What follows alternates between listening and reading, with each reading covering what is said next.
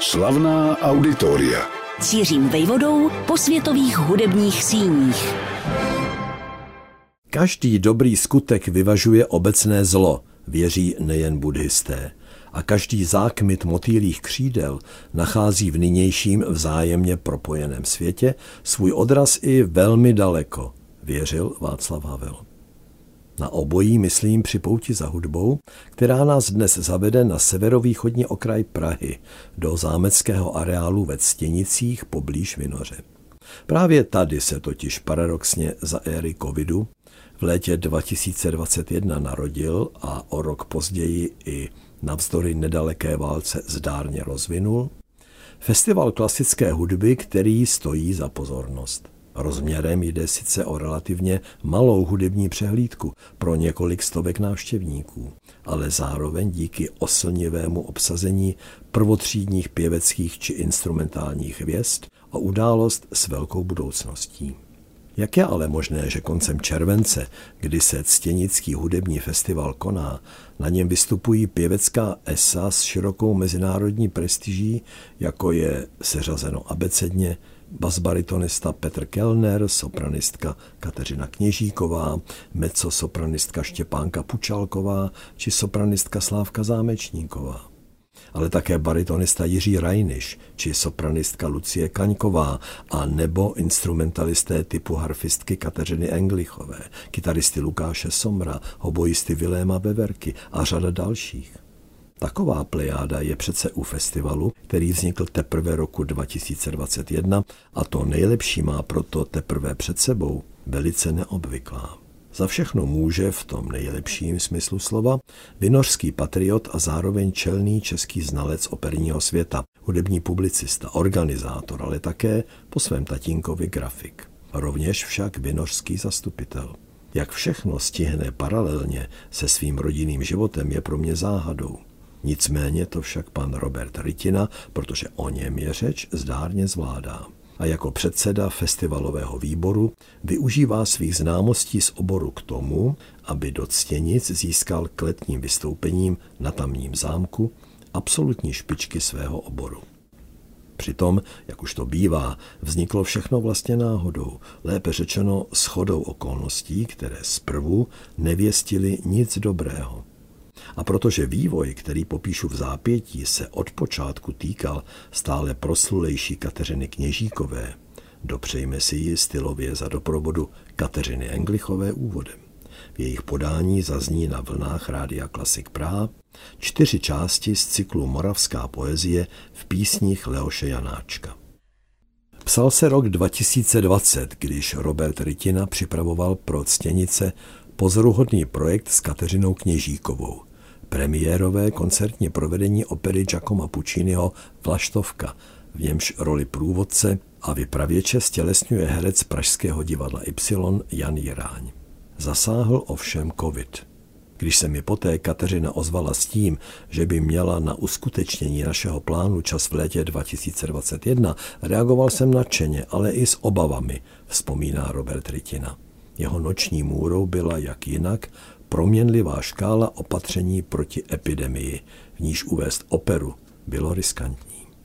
A tak ho napadlo, že by v termínu od 27. do 29. července 2021 mohl v areálu Cěnického zámku uspořádat v uvozovkách alespoň akci pro, řekněme, stovku diváků, takový malý hudební festival. Nakonec jich přišlo 500, dodává Rytina, s tím, že každý z odlišně pojatých koncertů měl slibný ohlas. Po úvodním večeru dvou půvabných dam, Kateřiny Kněžíkové a Englichové, nastala na závěr druhého festivalového dne chvíle pro tři zástupce rozvětvené hudební rodiny Kaňkových, mladou pěvkyni Lucii, jejíž mezinárodní kariéra nabírá na obrátkách, doprovodili její otec Michal na violončelo a strýc Libor na housle. Zazněly ukázky z tvorby barokních skladatelů Johanna Sebastiana Bacha, Georga Friedricha Hendla či Antonia Vivaldiho.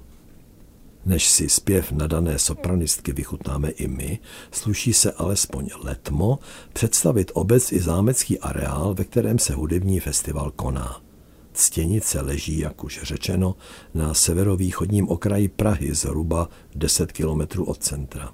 Kdysi tu vyrostla středověká tvrz s mohutnou věží, co by vchodem, obehnaná vodním příkopem.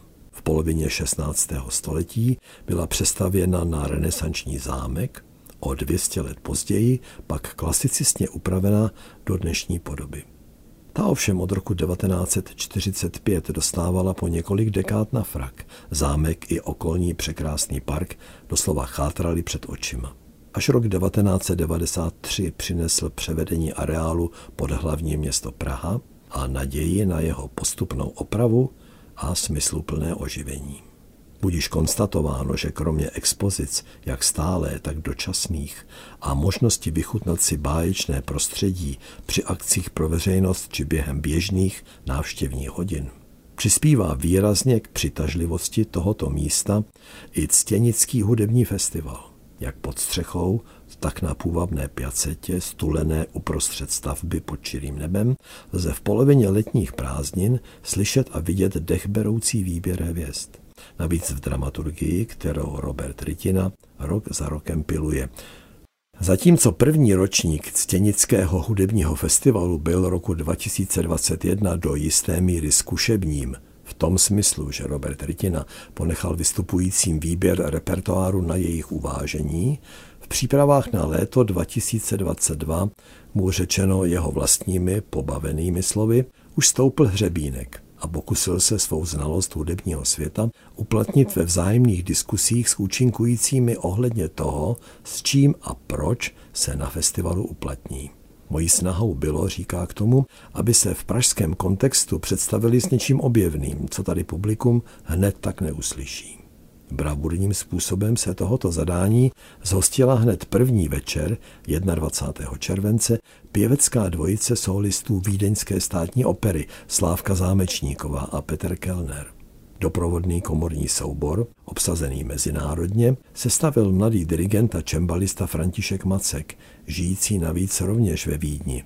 Dominantou jejich italského večera byly ukázky z Pergolézyho komické opery Služka paní.